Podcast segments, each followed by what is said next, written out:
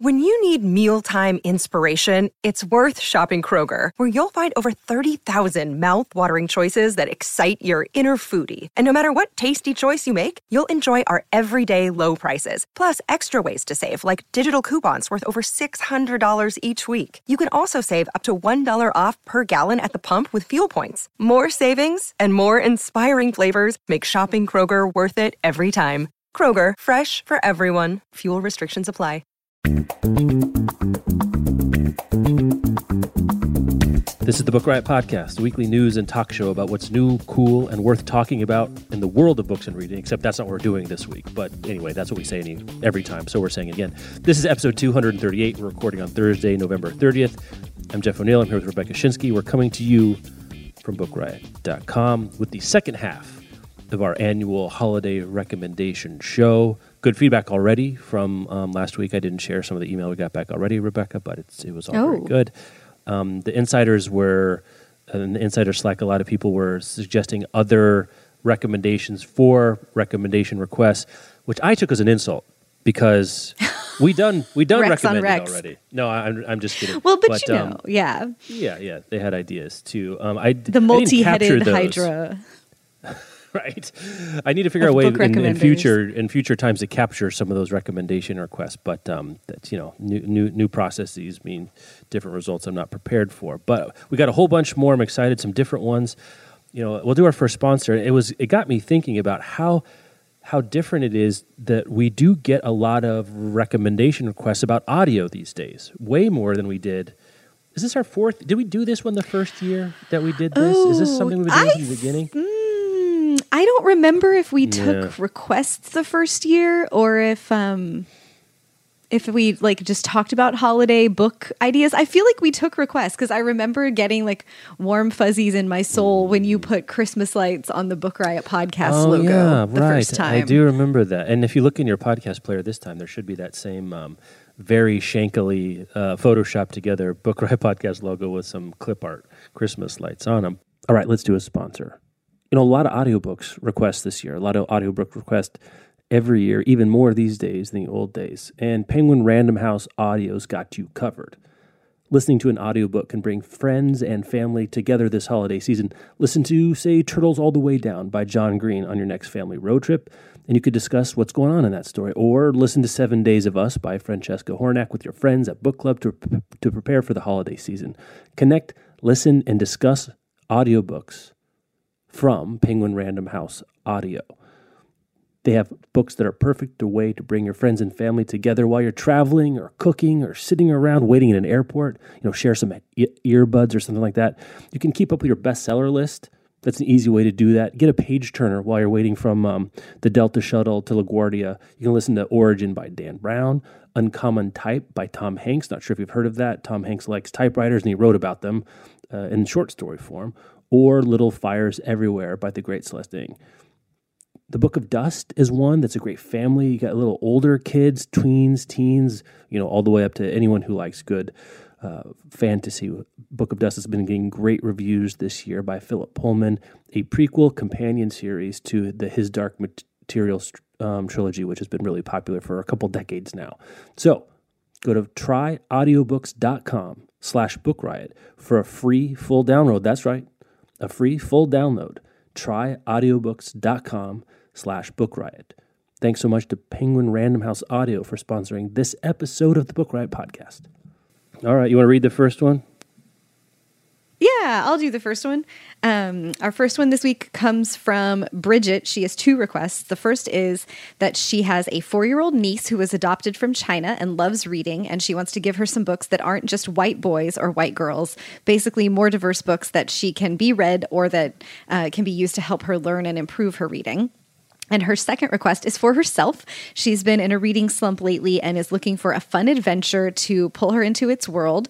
She loves the video game Uncharted 4 and the newest Tomb Raider, with a bad guy chasing a sarcastic or funny protagonist on a rollicking treasure hunt with great writing that elicits empathy for the characters. Bridget, you just summed that up very nicely. That was a that was a hell of a shelf talker.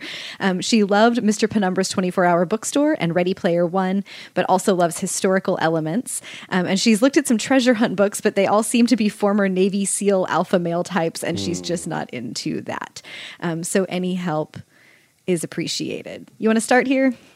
Sure. Um, Four year old um, for books that are not just white boys or white girls. Uh, my kids, and I have uh, a four year old and a six year old right now. Um, Brad Meltzer has this series, and I, it's I think it's just called the I Am series. So, and each one of the books is about a historical figure. Um, I'm recommending here I Am Rosa Parks, I Am Jane Goodall, and I Am Jackie Robinson. And it tells the life story of those figures, you know, in a way that a four to six year old can understand. The illustrations are great. They remind me a lot of Calvin and Hobbes, the il- illustrations in this book, to the point Oh, that cool. I was like, did Bill Watterson illustrate thi- this? And I was like, he's basically the J.D. Salinger of, of illustration. So I can't imagine that's the case, but it was someone else. But it does look a lot like it to give you a sense of the illustration style.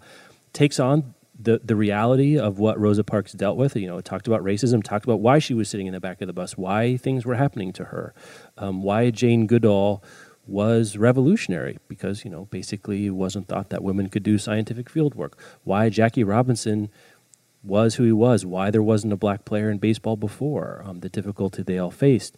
Um, I have to say that it gave has given my kids a really good framework to talk to me and talk to uh, Michelle, and then to understand difference around the world. Um, it's been great. I have to say, I didn't wince when I read a couple the books because it was done wrong, but it's just like I'm now reading about racism with my kids, and that's just what I'm doing now. And it's something I wish it would have happened to me when I was younger. Um, but they're great, my kids love them. They read, they want us to read the same ones over and over again. They like the stories. Um, it's motivational. Um, I think they're great, and there's a whole series of them, so you can look up what they are. But um, I, I do recommend the Rosa Parks, Jane Goodall, and Jackie Robinson ones, especially. Um, again, treasure hunt books. My my go to would be for you, Mister Penumbra's 24 hour bookstore. But I think maybe you would like um, a study in Scarlet Women by Sherry Thomas, which is a gender bent Sherlock Holmes, um, basically, where the Sherlock Holmes character is a pseudonym for a woman uh, named Charlotte Holmes, and they are, you know, doing it's it's set in the contemporary time of like, I guess it's Victorian England, but it has the treasure hunt kind of thing about it because they're not only solving mysteries. The more interesting thing to me about there's two of two of these Sherry Thomas um, Charlotte Holmes books so far. The second one is uh, Conspiracy in Belgravia, but the real trick is for Charlotte Holmes how to figure out how to live in the world the way she wants to live in the world and there's a lot of subterfuge and figuring things out. So it has it, it's not actually looking for treasure but it is sort of a life puzzle um, that she's trying to put together with her family and her acquaintances and the people she meets along the way. Um, I've, I've thought they were great. I, I read them both in one or two sittings i read conspiracy in belgravia the day it came out on my kindle this year just thought it was really good so that's my recommendation for you there All right. Um, I had nothing off the top of my head for children's books. So I'm just going to offer a shameless plug for Book Riot's own coverage of children's books because all of our coverage of all books uh, includes books by people of color, books about people of color. So if you go to bookriot.com and you click the children's tab at the top of the homepage, it will take you to all of our latest children's book coverage with tons of lists and roundups and themed things and you can, you know, find something that combines what your 4-year-old niece is interested in and um, that also conveys your values for diversity and giving her books that she can see kids who look like her reflected in. So that's um, just bookriot.com and then click on the children's tab for you. And I should say, our writers do an amazing job um, with all the coverage, but the children's coverage, I think, is especially challenging because we get those studies every year that it's like 3% of children's books are by or about people of color. Um, and we require them to make at least 25% in their roundup. So they really do lots of lots of research, um, lots of legwork, and you should be able to find great resources there.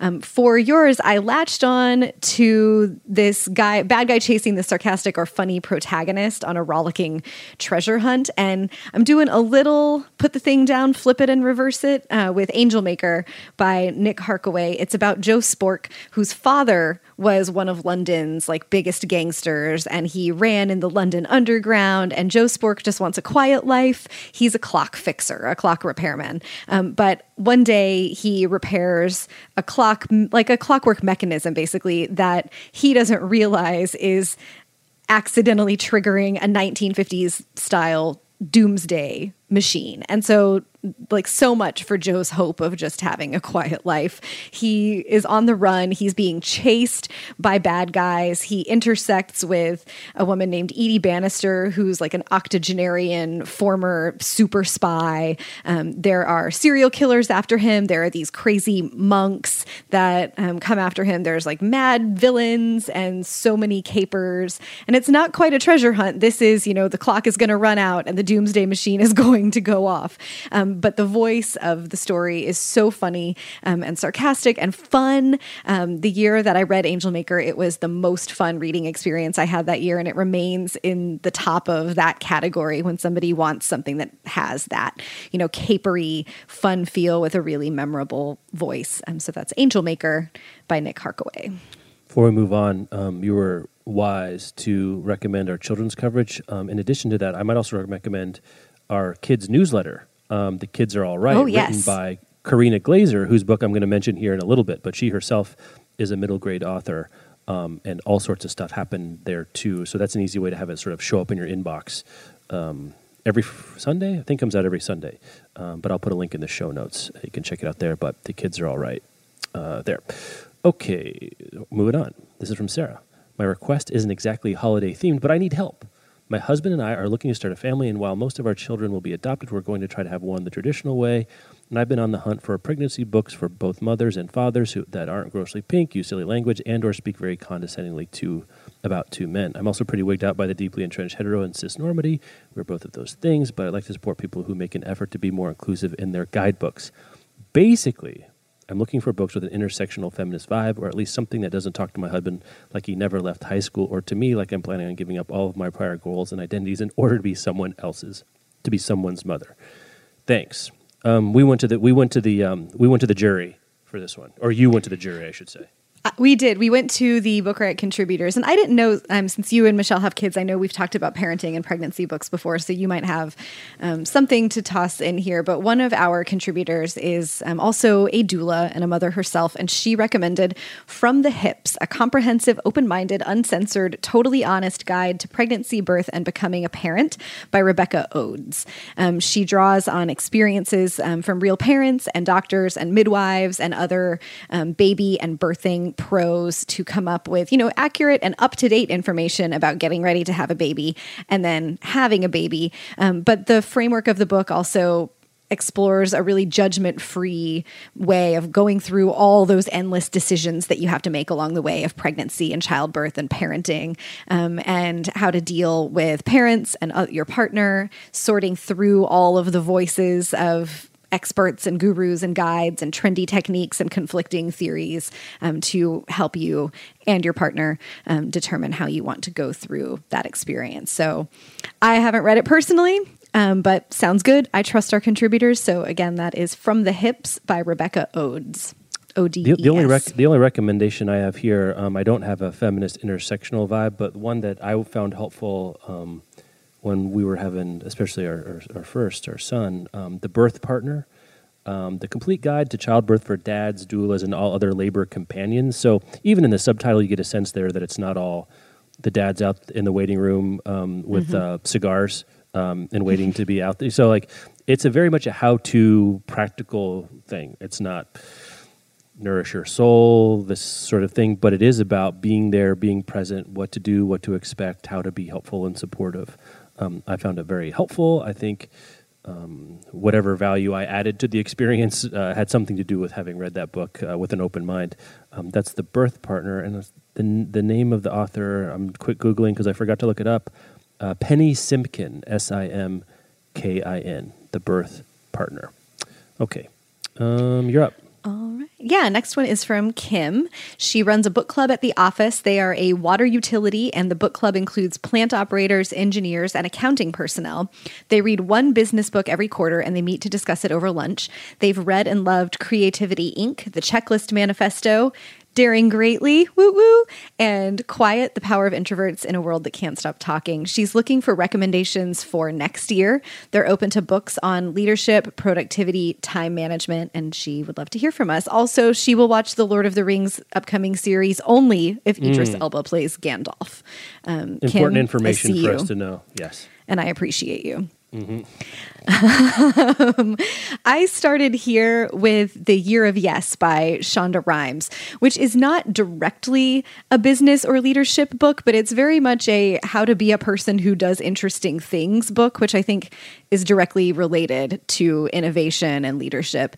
Um, the idea of the book is that Shonda Rhimes, who is Shonda Rhimes, like creator of Grey's Anatomy and Scandal and so many other pieces of awesome and addictive entertainment, discovers at one point that she's really not like living her life. She has this incredible life and she's offered amazing opportunities all the time. But um, her sister, I believe it is, observes to her that she says no to everything. Um, and she kind of takes that in and realizes that her sister is right.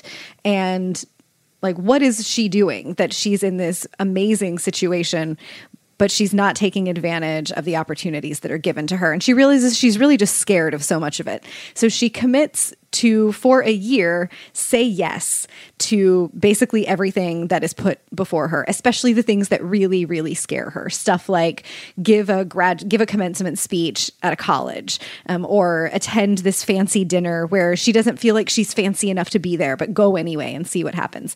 And she writes about a bunch of the experiences that she had during that year, and many of them are the kinds of opportunities that normal people you know, just are never going to have. But she manages to write about them in a way that, like, it doesn't matter that you're never going to go to the Oscars. Um, you can still relate to what the version in your life of this big intimidating thing you might not feel worthy of might be. And then how that year of saying yes to things that scared her and intrigued her that she maybe didn't think she was up for transforms her, gives her a, a deeper sense of who she is, really makes her feel powerful. Um, it resonates a lot with the Daring Greatly stuff. I think, especially mm. if your group liked that, Year of Yes is a really good fit. It's very inspiring. Um, it would be a great kickoff book, I think, in January um, for as you're talking with your book club and the folks that you work with about making decisions. Um, sometimes it's hard when you're changing things up in businesses, and like Jeff and I know that intimately mm-hmm. of uh, scary to take on something new and how do you navigate that. So,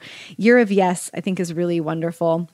Um, I also really loved uh, Joy on Demand, and I think I put it as Happiness on Demand in our notes. Um, but it's by Chade-Meng Tan, and it's the art of discovering the happiness within. Um, he is the head of Oh, he's Google's jolly good fellow, which is like the head of corporate morale, basically. Um, and the book is partially about mindfulness and meditation, but more about how to find good and happy moments in all of the aspects of your life and form kind of a virtuous cycle um, of those with different feedback and techniques that you can use. It's a little closer on the self help side than on business development, but in a stressful work environment, um, I think also really useful. Um, I have found some of the things that he talks about to be really interesting and useful in my own stressful work experiences. So that's Joy on Demand by Chade-Meng Tan. Those are mine. Um. So wait, how long do we have to do this show? I'm not. I don't. Uh, because I've got a bunch of picks. I guess. Um. Maybe ones that you haven't heard me talk about on the show. Because some of the ones you've mentioned, I've talked about creativity, the checklist manifesto, some before. Um, I think these are these are a couple I haven't talked about before. I should say that I, I think Rebecca um, would agree with me that the book that changed our company the most this year was Radical Candor by Kim Scott, which came out this yes. year. Um, we made everyone in the company read it. Um, we've instituted some of the re- recommendations she's done there. Um, it is really interesting. It's about being honest and open and giving guidance and praise um, to the people you work with. Um, and the radical candor of the title is what it's about. It's a, a different kind of honesty um, with the people you work with. I thought it was really great. It continues to be productive and a challenge um, to think about. So that's that's a meta discussion, but I think we've talked about that on the show before too. I think I mm-hmm. haven't talked about before, largely because they just came out um, last couple of months. The first is "The Uterus is a Feature, Not a Bug" by Sarah Lacy.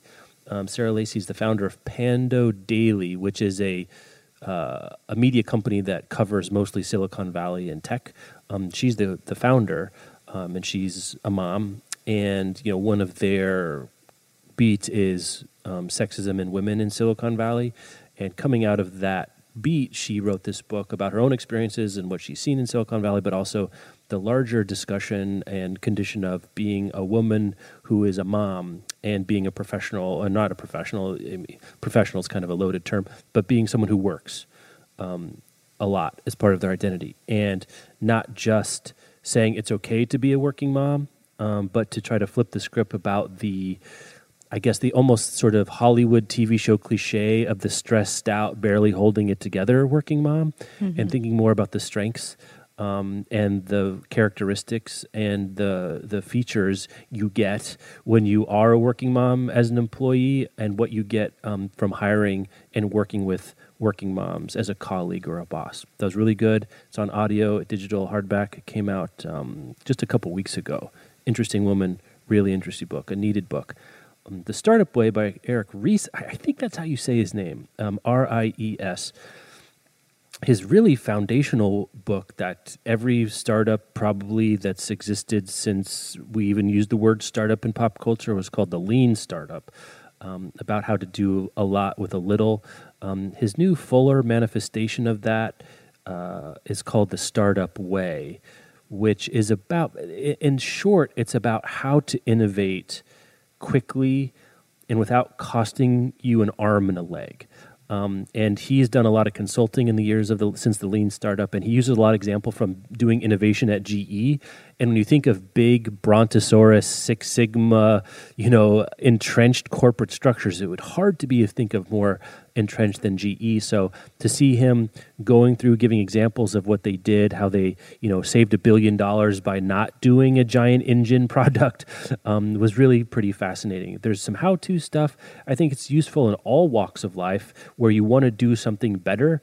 Um, how do you get it better? How do you figure out what to do? How you test what you're doing? How you look at the results, and then move on um, from there. Um, this is something I've been using of late too. Um, I also recommend the Lean Startup, but both of those books I think would be uh, really great. So those are my picks. The, user, the Uterus is a Feature, Not a Bug by Sarah Lacy, and The Startup Way by Eric Ries, um, R I E S. And I guess Lacy is uh, L A C Y. Hey, Book Riot Podcast. Hey! I was hoping to ask for some recommendations. Well, you come to the right place. First off, my dad. He's into history, and I'd love to find something new for him. He is mostly interested in pre revolutionary America, but stuff past that is fine too. He is really interested in Native Americans, is always gobbling up books about them. Really, any history book that provides new ideas on old topics or that goes into more detail. Like when you're a kid, you learn Columbus discovered America, blah blah blah, but then you grow up and find out that might not be the case? Question mark. So anything that just kind of provides a spin on what we thought we knew, I hope that makes sense. It does. As for myself, I have two requests. I, re- I read A Little Life, which you've mentioned before. That book destroyed me. I will never be the same person I was before I read it. Wow. What's another book that will also destroy me? I've also read The Goldfinch, which left me similarly destroyed. Um, and my last one, I read Evicted last year by Matthew Desmond. I loved it. It was so true and powerful and wow, so well done. I was wondering if there were any books you could re- recommend that are similar. Um, uh, to be super specific, I would love an evicted style book that focused on the heroin epidemic or something related to Appalachian culture. Just a little light reading for the holidays. Yeah, uh, all recommendation appreciated. She also has a side note about how she is not interested in the Barnes and Noble kitchen. However, she is super interested in getting slightly tipsy and browsing the bookstore, which is feedback well, we've gotten consistently about the Barnes and Noble kitchen. We followed up a little bit about oh wine and bookstore browsing. Now that is a, that's an innovation. So there we go. Well, okay. Yeah, you know, what? You want to start here? Oh yeah, I'll start. Oh, I was going to say yeah, with wine and bookstore browsing, my friend Kelly Justice, who owns the Fountain here mm-hmm. in Richmond, will occasionally have wine at some of their evening events, and it's very good for the book sales. I say coffee until four, booze until close. That's what that should be on the door of every bookstore. Cosign. That's a separate. That's an issue. Uh, for your dad. Lafayette in the Somewhat United States by Sarah Vowell um, about mm. it uses the unusual career of the Marquis de Lafayette um, as a way of looking at the American Revolution and the American colonies, all you know packaged with Sarah Vowell's specific wit and nerdiness. Um, especially good on audio, by the way. Um, I think your dad would really like that. It's entertaining and informative and fun and Vowell looks at I, one thing that she does, I think that's unusual, is she looks at her subjects warmly and critically, um, which is really trick, tricky to pull off. Um, she's a fan of the founding fathers, but also acknowledges their, in some cases, extremely serious character flaws and misbehavior. um, which is interesting. So that was my pick for your dad. I don't know where this thing came up, where Little Life became the sort of ur text for getting wrecked, but I got a little book to tell you about. It's called Beloved by Toni Morrison. Right, Rebecca? I mean, I don't, mm-hmm. maybe, maybe it's just this, it was new and whatever, but like, Beloved by Toni Morrison. I don't know else how to how to say it. I mean, talk about a book. I was never different after. I still am not. I'm, I'm like getting choked up thinking about it right now. Um, but I read it when I was 17. I've read it since then, and I, I don't think any book has ever had as as uh, strong emotional impact on me as Beloved by Toni Morrison did. So, if you're, you know, and I don't know, um, yeah, I, I don't know what is. It's interesting. This book a Little Life gave us some new language to think about a book that destroyed you and you like it, like sort of emotional mm-hmm. BDSM when it comes to books. I'm not sure what that's really about, but it's, inter- it's an interesting phenomenon we've heard about uh, somewhat recently. Um, a book also, I mean, again, all caveats. Um, these are all this. This is all five alarm snot bomb material here. So you asked for it. But Hunger by Roxane Gay um, and if you want to really like wonder if your body will hold together, please listen to it on audio.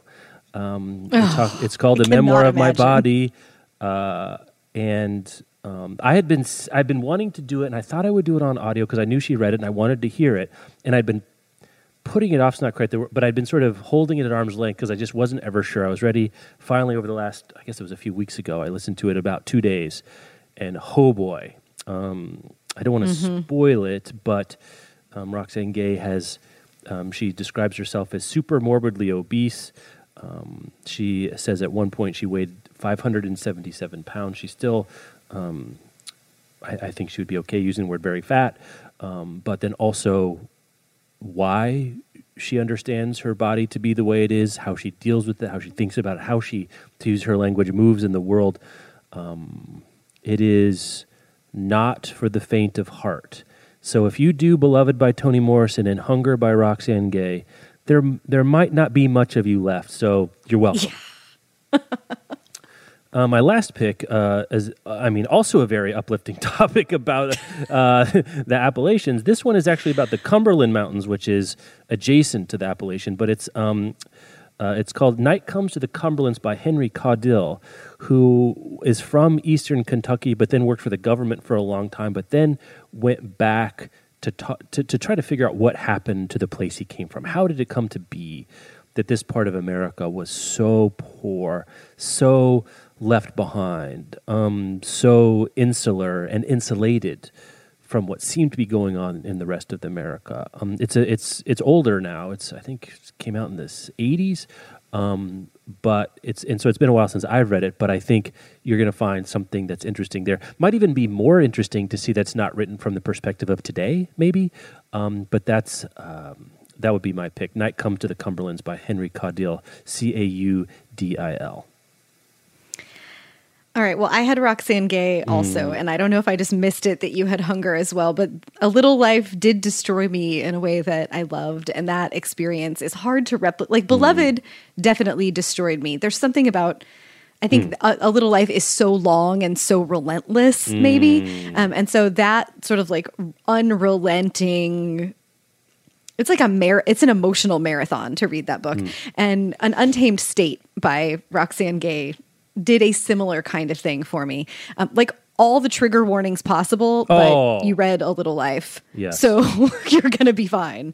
Um, it's about a woman whose family is wealthy in Port-au-Prince, Haiti, and she um, she's been living in the U.S. for a while, but she's back visiting her parents, and she is abducted. Um, this is a thing that occurs uh, in places in Haiti. She's abducted by bad men who want a lot of ransom, like millions of dollars in ransom from her family. And her father will not pay the ransom on principle, kind of a we don't negotiate with terrorists sort of thing. And she's held for, I think it's 13 days. Um, it's been a few years since I read the book, so the details are hazy, but she is held by these men for much longer than anyone wants to be held captive by people who have kidnapped them. And all of the terrible things that you know and believe happen to women when they're abducted by very bad men happen to her. And they happen on the page in this way that Roxane Gay just looks unflinchingly and forces the reader to look unflinchingly at some of the ugliest parts of humanity. It's a page turner. You will hold your breath. Like that was a defining feature of the reading experience for an untamed state and for a little life was I would just realize that I wasn't breathing, mm-hmm. um, trying to hold myself together and wishing I could hold the characters together. It's very good and very tough.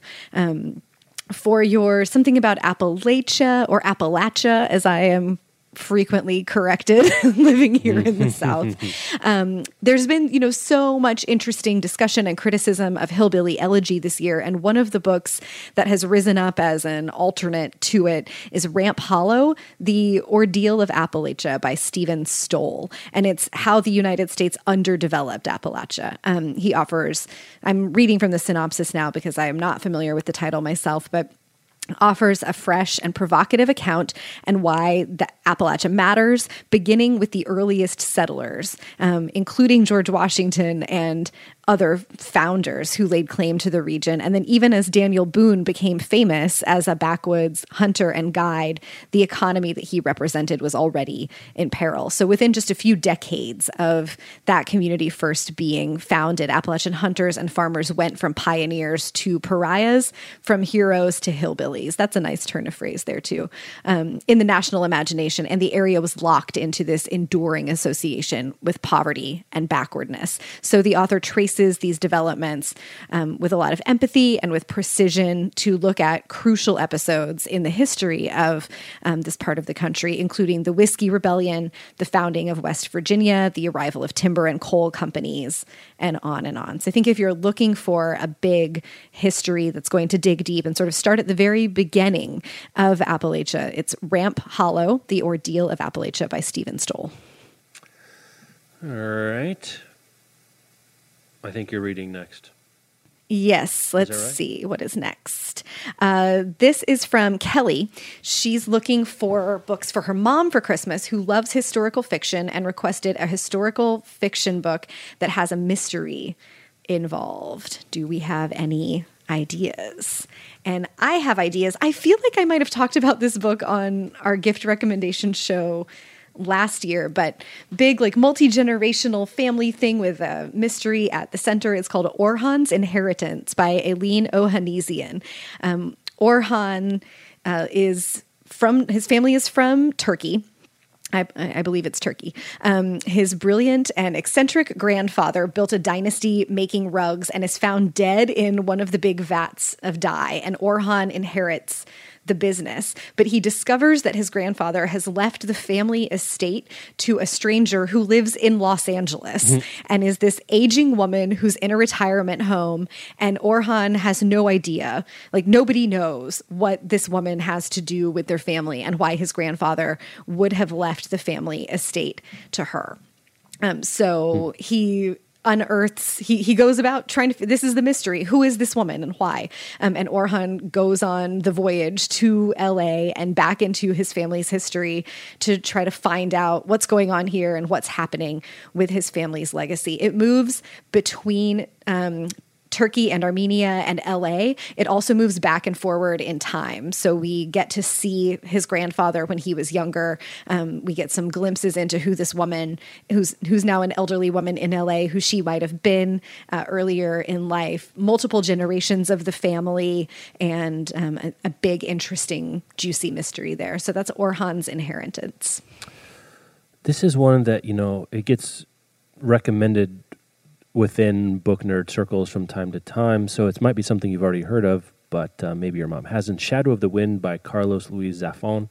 He's a um, Spanish writer, um, but this book is the first book in the Cemetery of Forgotten Books series, of which there are three in English. The fourth is on the way. I think you can read the first one as a standalone. Um, oh, for sure. So, so caveat to O'Neal's Razor is that if if you can read the first one as a standalone, then maybe you can get yourself um, out of that particular bind. Set in post war Barcelona, a young boy, I can't remember the kid's name. Do you remember the kid's name? Um, anyway, it doesn't matter. No, I don't. It's wakes been a while. Up, one day and realizes he can't remember his mother's face, who's, I won't spoil anything, but not around. And to try to distract him, give him something to think about, his dad takes him to this special library of books that have been forgotten, hidden away, and it becomes a mystery about a book, an author, a library, kind of a secret shadow book centered universe. Um, it's engaging, it's long, um, it's complicated. You can really get yourself entangled and lost in it. Um, and then if she likes that, there's a, you can surprise her. Don't tell her it's a series, right? Say, here's, I think you'll like this. And then you can do that thing that's so kind of amazing. Like, oh my God, there's three more of these, right? Um, so then, but if she hates it, then you can not like, you know, recommend those. Uh, so that's Shadow of the Wind by Carlos Lu- Luis Zafón. That's my recommendation for Kelly's mom. Okay. Uh, hey right. guys, I was wondering if you had any ideas for an adult for adult level books or YA books where the main character or storyline includes a dog. I am gifting this to a dog lover who's had a rough year, so please no doggy death endings. If there is one thing that, you know, if I had to say there is one plot element that 90% of Book Riot readers hate, it's uh, pet death. Like that's the one. It- the- just don't have a dead pet. Why? Just don't do it. People hate it. So anyway, thanks a bunch, EB. I this is all, All you. I- right. I, don't, So- I don't know. I will tell you if you Google books where the dog doesn't die, it takes you to, which I did, it takes you to a bunch of Goodreads lists that are comprised of like 90% children's books. like, so many books about people loving their dogs include the dog dying. And there are some great novels that have memorable dogs in them, but I think the dog dies in most of those too. Um, the novels with dogs aren't so much my thing. The best feel good book about dog lovingness that I've read is You Had Me at Woof by Julie Klam. Um, she is a great and sort just like great and warm and funny writer who um, also helps volunteer with or run in some fashion a rescue for Boston Terriers in New York City. And You Had Me at Woof is the story of um, adopting her first dog, having that like, oh, my dog is the one saving me kind of feeling that so many people who adopt and rescue dogs end up feeling about that relationship. And then how she becomes involved with the community of dog rescuers. And really, it's about what her dogs mean to her and how they helped her through difficult times in life and kind of, you know, what it is to be a dog person. Um, it's really sweet um, and fun, and it will make you want to just go out and like adopt all of the dogs. It's very, it's just a great, fun little book. It's You Had Me at Woof. And then my second one here, it does violate the thing that you're asking for because the dog dies. Schinsky. I know, but it, I know. But sometimes All right. Well, you caveated. I mean, she. I caveated. it. I'm just going to pitch. okay, I'm right. going to pitch this book anyway because I will say I am also very averse to the dog death books, and I can read like just about anything, but um, Marley and Me destroyed me. Like uh, I was reading it uh, several years back, and Bob saw me reading it on the couch and was like, "You know how that ends, right? Why are you doing this to yourself?" And I was like, "Oh, I want to know how it goes. It's a good book, and everybody loves it." And he was like, "Girl, you are on your own." And a few hours later, when I was sobbing, it was like, "Well." You knew this was going to happen, right? I was like, maybe I just needed a good cry. Um, so the next one is Afterglow by Eileen Myles, who is such a wonderful poet and writer. And the book is about the like 16 year long relationship she has with a dog that she adopts and how this dog is with her from before she was Eileen Myles, before she really had a career, before she knew much about who she was. The dog is with her through troubled and turbulent romantic relationships, through a couple transformations of identity, and through a ton of professional development. And the book is uh, a memoir about loving this dog, but it's also kind of a book length eulogy for the dog. Um, so you know going in that the dog is dead. Like it's not a surprise that this dog is no longer alive. There are a few pages where she describes saying goodbye to the dog, but the vast majority of the, you know, 200-ish pages of this book are so beautiful and lovely about what it is to be a dog person, what it is to love your pet. Um, even through the difficult stuff when your dog gets old and needs extra care, and it can be very challenging. She writes about it in such a vulnerable way. Um, I did make the mistake of reading it in an airport, and I don't recommend that. Like, existential crisis of reading at 25,000 feet plus sad dog book is not a good look on anybody. Um, but it's a really, really lovely book. And I know that your your person doesn't want to read about doggy deaths, but I have an older dog and I'm starting to think about the the eventualities of that. And it helped me sort of face what those realities are and think about you know celebrating my old dog's life um, in a meaningful way. So that's afterglow by Eileen Myles and i'm sorry. While you were while Rebecca was giving you an answer that you didn't ask for, I thought of one that does give you an answer you did ask for. Um, and I don't know why I didn't think about it before. Maybe you maybe you knew it about it already. It's one of the famous dog books, um, "Travels with Charlie" by John Steinbeck, in which mm. John Steinbeck goes on a cross country road trip with I think it's a French poodle. I don't know enough about dogs to know, but I think it is a, a French poodle. I'm assuming that it even is a kind of dog. But they get into his pickup truck and he and Charlie drive across America. So it's not about the dog, but it is. Uh, you know, he's it's Steinbeck's traveling companion. It's a really good audiobook um, choice too. Actually, did I do that on audio? I can't remember. It would be a good road trip book anyway. Mm-hmm. Um, but Steinbeck, you know, you get um, Steinbeck's lyricism and some dog stuff, and you know it, it's it's a fun book too. A little bit safer, and I and I know I do remember that Charlie, um, which is the dog, uh, makes it to um, the last page uh, with the pulse. So there you go. Okay, uh, one more. We got one more sponsor to do here. Yeah, our uh, final sponsor this week is Breathing Books. If you are planning to gift books to friends and family this holiday season, you can cor- you can consider Cornelia Funke's Reckless: The Petrified Flesh. It's the first book in her fantasy series that puts a dark twist on classic fairy tales. It follows talented treasure hunter Jacob Reckless and his shape-shifting companion Fox through their adventure in a magic-filled pre-industrial revolution era world. It's great great for readers who love a rich young adult or new adult fantasy. Reckless brings all of Cornelia Funke's lush world building skill to a new fantasy series, and it's ideal for the now grown readers of her earlier stories. Cornelia Funke is also the author of a popular middle grade book, Inkheart, as well as The Wild Chicks, which Breathing Books will be publishing in the US in the spring of 2018. Reckless, The Petrified Flesh is out with Funke's independent publishing company, Breathing Books. It's also available on Amazon but Cornelia and Breathing Books want to encourage readers to support your local indie bookstore and head there for a copy. You can also visit their website, breathing-books.com, for more information. So thanks to Breathing Books, and that is Cornelia Funke's Reckless, The Petrified Flesh. All right. We got a I don't know how many we're going to get to, Rebecca. We got a whole bunch. We'll see how many we can get. I know. We got so many. We might have to. Yeah, we're gonna have to figure something out. We're gonna figure out something. Trundle. Let's trundle on for a little while longer, though.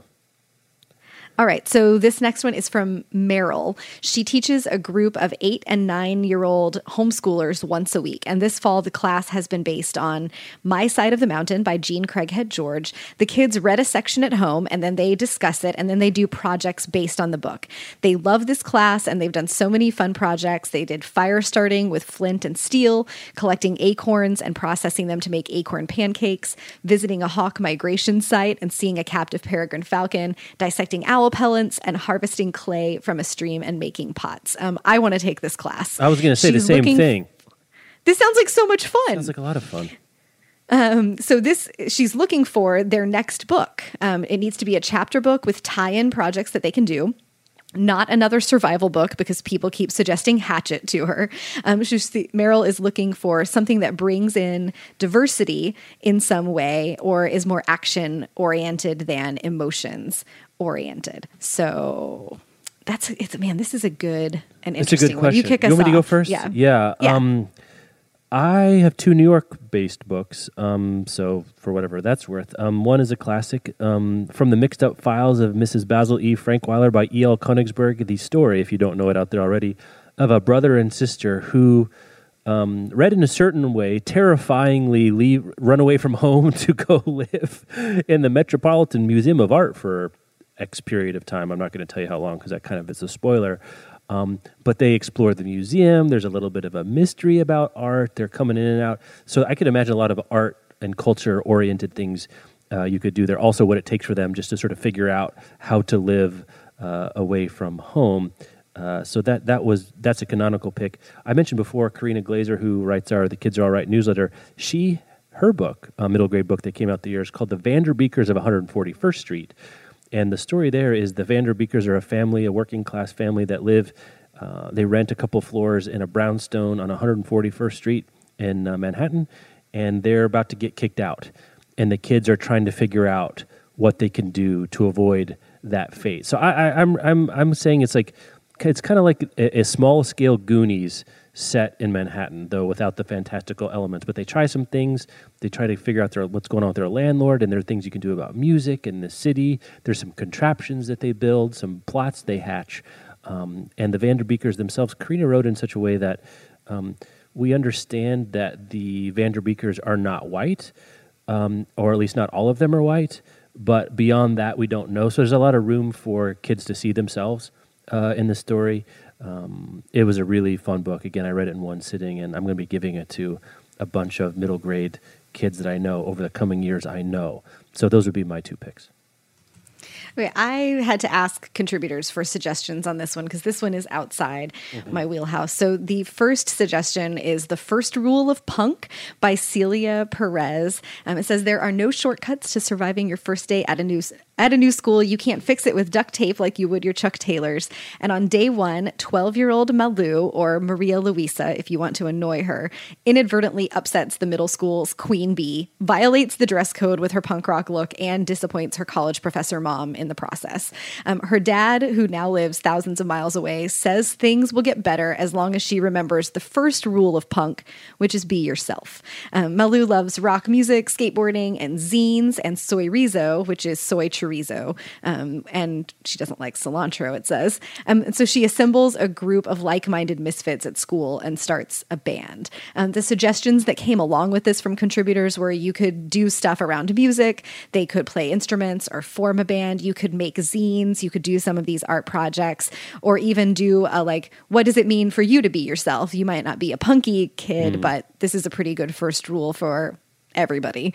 Um, pick out your favorite outfit, that kind of thing. Um, so that is the first rule of punk by uh, Celia C. Perez. Uh, the next one is It Ain't So Awful Falafel, which is just an amazing title, um, by Firoozeh Dumas. It's about a young girl named Zomorod Yousefzadeh, who is the new kid on the block for the fourth time. This time around, she is in a swanky um, California Newport Beach neighborhood, and she is determined to get rid of this brainy loner p- persona that she has and start afresh with a brand new Brady Bunch name because it's the late 1970s. And so Zomorod wants to become Cindy. Um, she is finding it more difficult to fit in as um, Iran makes headlines in the US with protests and revolution, and finally the taking of American hostages. And so even puka shell necklaces and pool parties and flying fish can't distract her from what's going on in the world. Says this is a poignant yet lighthearted middle grade debut um, if you have read Funny in Farsi, which is also widely recommended, this is the same author. So you could make falafel. You could do a bunch like your action oriented stuff. It could be um, food around Middle Eastern food and around Iran. There's also lots of like certainly that part of the world is in the news these days, but you could do some history um, and a bunch of other fun stuff. She's also relocated with her family four times. So maybe something like, you know, if you were moving house and starting over fresh, what are the things you would take and what are the things that you would leave? So that's it. Ain't Ain't So Awful Falafel by Firoozeh Duma. Nice. Um, let's see, this is my read, huh? Okay. Mm-hmm. My father has, this is from Ellie. My father's just started getting into reading over the last few years, and as the family resident bookworm, he often comes to me for recommendations. But I have had a really hard time picking out books he will like. His favorite books are all survival biographies. He has really enjoyed Unbroken by Laura Hillenbrand and Endurance, Shackleton's Incredible Voyage by Alfred Lansing. I would like to recommend him something that might be just slightly outside his comfort zone. I am thinking of something that has a survival type feel, but maybe his fiction or biography is in straight physical survival. I think his most important requirement to be have a likable protagonist, but other than that, if I give it to him as a gift, he would pretty much try anything. So again, happy Thanksgiving. Okay, Ellie, Um, I mean, I, we were jo- some of the insiders were joking about um, uh, holiday recommend request bingo. I'll give you one of the boards. I mean, the canonical recommendation here is The Martian, but it's so popular now, don't you think, Rebecca? Like, I have Yeah. a hard time recommending it just because, like, I don't know, uh, whatever. I mean, you've heard it before. He, if he hasn't read it or seen the movie, he would like The Martian, no question about it, by Andy Weir. Um, my go home, don't even think about it. I really think you would like this book. Is a novel called The Dog Stars by Peter Heller. It's about a guy who um, there's been some sort of it's it's fiction, I should say, um, and it's uh, something has happened, and most of the people are gone, and he has holed up essentially in a ranch in Colorado with someone he met who is dodgy uh, a little bit, and he's trying to make it. And it is, I guess you would say, I, I guess I never really thought of it as a survival book because it's a, a post-apoc. Well, my, it's a it's a dystopian situation, which you know most of the people are gone. It's a survival kind of world, but it's very warm. It's very emotional. Um, it it has a it has a positive trajectory. I must warn you about the animal in the title, though you know, we had a rec- uh, without saying it, we had a recommend- recommendation request earlier in the show that would not like this book. Let's put it that way. I'm picking up what you're throwing. yeah, down. yeah. Um, so anyway, that's the Dog Stars by Peter Heller. That's my A one with a bullet. But also, if for some reason your dad hasn't seen, read The Martian by Andy Weir, go get him that one too. Right, my fictional survival story recommendation is Life of Pi by Yann Martel about a teenage boy who is the son of a zookeeper and his family is immigrating from India to North America on board a giant cargo ship along with all of their zoo animals headed for their new home. But the ship sinks and Pi finds himself in a lifeboat with a hyena, an orangutan, and a wounded zebra. And Richard Parker, who is a giant Bengal tiger.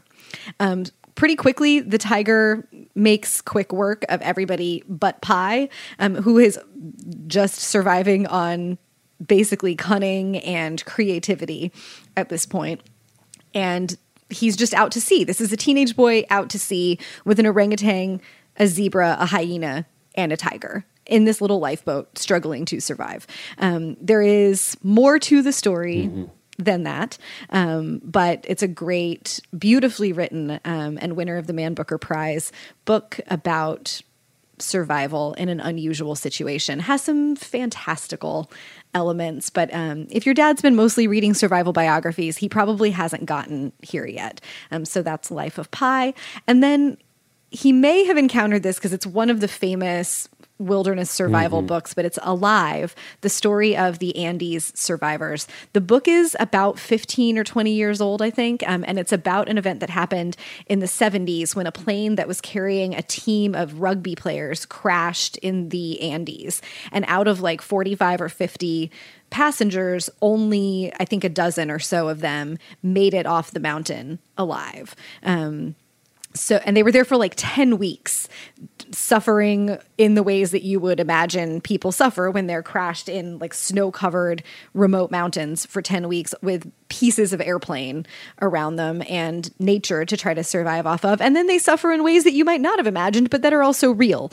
Um, they're forced to do all kinds of things um, some of which would have been previously unthinkable. It's astonishing. It's one of the sort of landmark survival stories. Um, and if somehow your dad has not read Into the Wild by Jon Krakauer, um, now that I'm thinking about it, that would that would also be a good one. I would be shocked if he's into survival biographies and he hasn't gotten there yet. Um, so this one is Alive: The Story of the Andes Survivors by Piers Paul Read, and then. Um, into the Wild is by Jon Krakauer.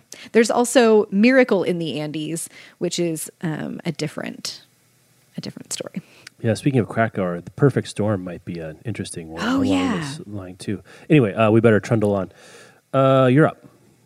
Okay, so this is from Jessica. She really wants to be intentional about reading more authors that are people of color. Um, she says, in theory, she'd like to try some nonfiction, but in reality, she's often bored with nonfiction because it isn't as page turnery as fiction. So if we have some nonfiction that will draw her in and keep her attention, that would be great. Her goal is simply to explore more authors that are people of color, nothing with detailed rape scenes or a main character with cancer or life threatening illness. So that's good to know.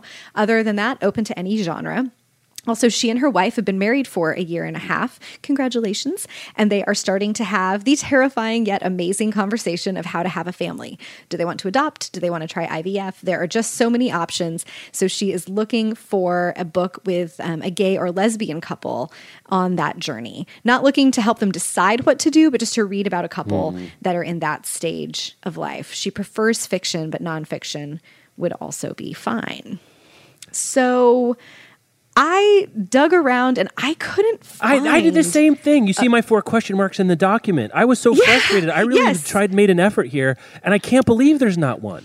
I, I really yeah, can't. I could not find like a novel about a gay couple having kids. Sh- there should be one that's um, funny that gets made into a movie starring, you know, yes. whatever, whatever, uh, you know, twenty to thirty like year old it actresses of the of day the are. Prequel, yeah, the book version of the prequel to the movie. The kids are all right. well, I was going to say that's like, the one. I want a book version of the kid. That's exactly what I was thinking. Like maybe not that story exactly, but that tone, right? Like it's here, or like, like a dramedy kind of thing going yes, on. Yes, or like that couple fifteen years earlier. Yes, yes, yeah. yes. Anyway, I was, but I yeah. I dug around and dug and couldn't find anything. So this is a mm-hmm. plea to listeners. If yes. you know of a book for Jessica and her wife and me and Rebecca, it sounds a gay like or lesbian too. Yes. Yeah. yeah. Um, for the world, yeah, really, about a gay or lesbian couple that are on this journey of starting a family and considering their own options. Not a how to or figure it out yourself book, but really a, like one couple story, fiction or nonfiction. Please let us know. Podcast at bookriot.com and we will follow up on that on a future mm-hmm. show. I hope this is a case where it exists and we just weren't able to dig it up. We have our straight people our blinders on or something. Yeah, right. Yeah, maybe one of our magical librarian listeners mm-hmm. has an answer to this question. So email us, please, podcast at bookriot.com. Um, for great engaging nonfiction by people of color. Um, my first go to is Mindy Kaling. Uh, she, well, Year of Yes by Shonda Rhimes would have been a great pick as well. Um, Mindy Kaling's first book was called Is Everyone Hanging Out Without Me? And then the second one is called, I believe, Why Not Me? Um, and so they chronicle her childhood and then her career and ultimately becoming one of the leading women in comedy and television writing. It's funny and self deprecating. It's, uh, if you listen to these on audio, if you're an audiobook person, it is like driving around or walking around or whatever you do with your audiobooks with a really funny, open friend who tells you all of her embarrassing stuff. Um, and that's just so validating because we all have our own embarrassing stuff and it like makes you feel better about yourself. But she's just great to spend time with. She's really funny and insightful on the page and certainly has an interesting life if you want to go more like straight nonfiction and not memoiry, um, Atul Gawande, I think, writes just excellent and about as page turnery without like a narrative um, that nonfiction can be. The checklist manifesto Jeff and I both love is about um, the magic and importance of having checklists and how that um, helps the world run more smoothly in all kinds of of interesting ways. Um, Being mortal is about um, medical care, death, and the end of life issues. It's not. It, it's um, tough, but it's not sad. Like it's not cancer. Uh, it's not a character dies of cancer uh, kind of situation, but very thoughtful. And then was it complications? Was his first one that yes, um, I think that's, that's what about broke surgeons, him out. Right. Yeah, he's a surgeon by trade, um, and by training and complications was his breakout first book where he writes about um, sort of some of the things that we don't talk about as often with medical treatment and complications that occur in surgery um, from a very direct perspective uh, perspective of a physician. It's really really wonderful. Um, if you did want to go big juicy nonfiction um, about cancer, but mm. also not sad. Oh, bingo! We Where's both, bingo board? It's around here. Yeah, yeah, we both love The Emperor of All Maladies by Siddhartha Mukherjee. And it's not a recommendation show if we don't bring that up. No. Like, my pitch for it always is that you don't think you want to read a 600 page book about cancer, but I promise you, you do. It is compelling and really beautifully written. My pick is You Don't Have to Say You Love Me by Sherman Alexie, Sherman Alexie's memoir that came out this year. I did it on audio. I mean, you gird your emotional loins, um, Jessica. It is moving, it's beautiful, it's funny, it make you laugh and cry. Um, Sherman Alexie's kind of a can do it all author, uh, both in terms of style but emotional range. Is you you'll move from laughing to crying about as quickly um, with a Sherman Alexie book, especially this memoir, as you will anywhere. The audio narration is something to behold. Um, I think I brought it up when we were talking about how there are some books, not only are audiobooks just as good as print for counting and experiencing language and literature, but in some cases, I think the experience is superior in some ways, and this is one of those books.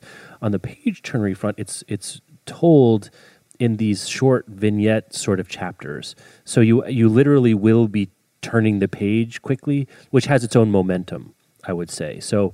Um, it's not dense, but it's heavy as these things mm-hmm. go. But you will get through it. Um, again, you know, Rebecca, and I think you and I were talking before after one of the recent shows about, you know, coming up with your favorite books of the year, your best books of the year, or the books you would say, if I could only experience these books again, if I had to pick the ones that I I, I forget everything about everything else I read oh, this year, yeah. but I'm picking mm-hmm. these, uh, you don't have to say you love me. Um, makes the cut for 2017 for me for sure.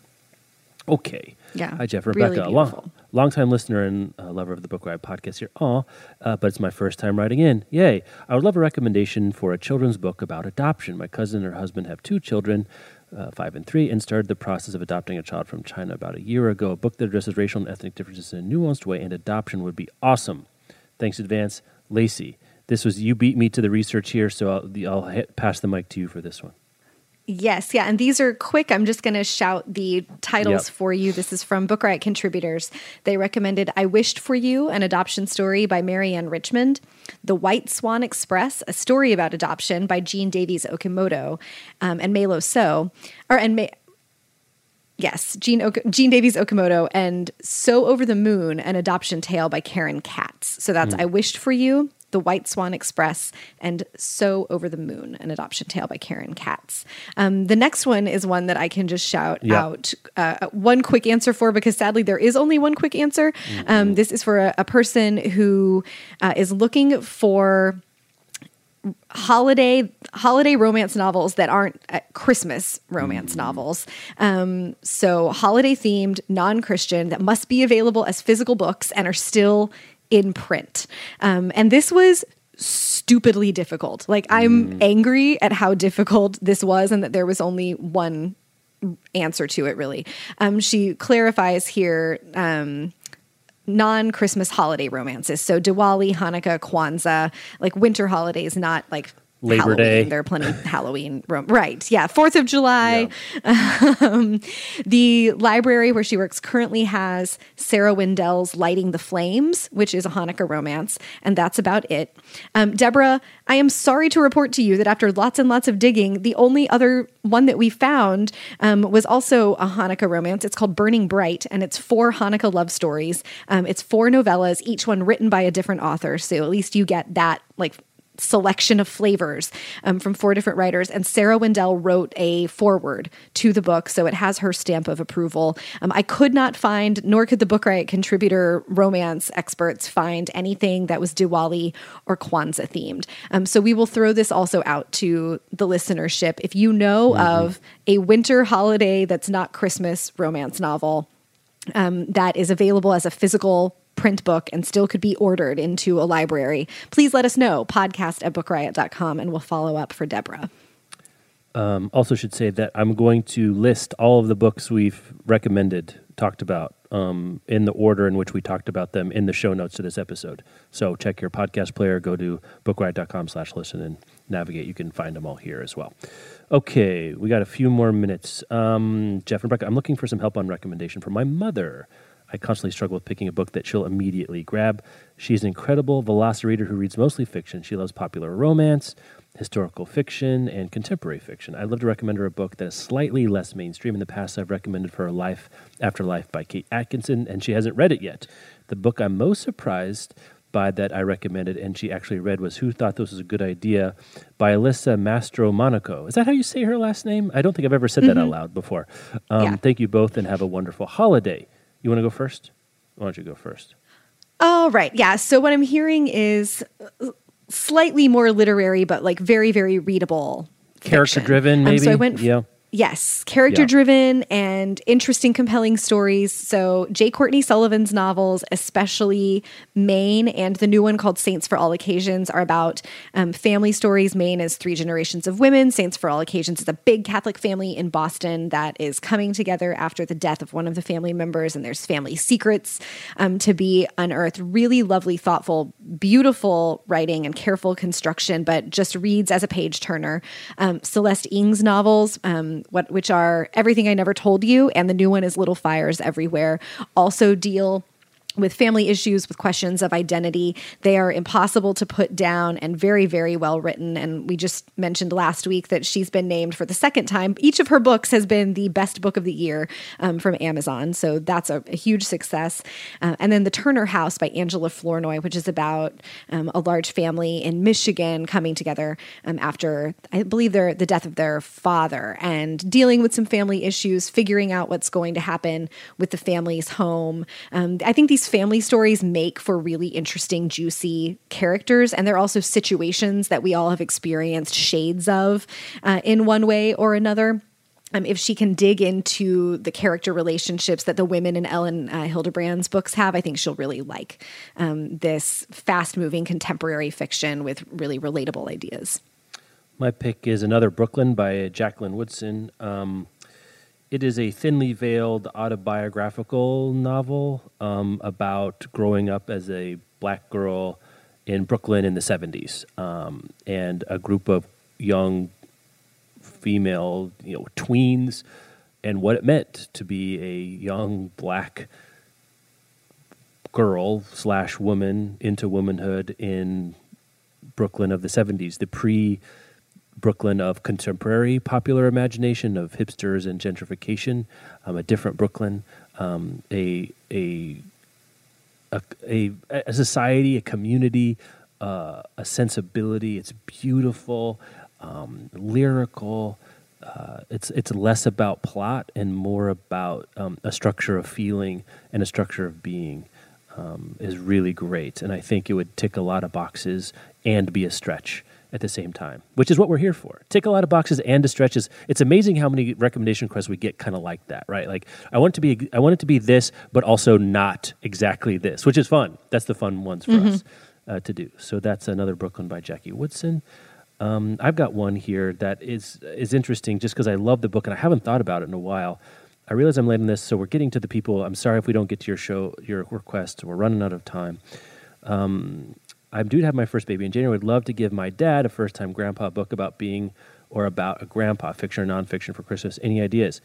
I have an idea. It's not about being a grandfather.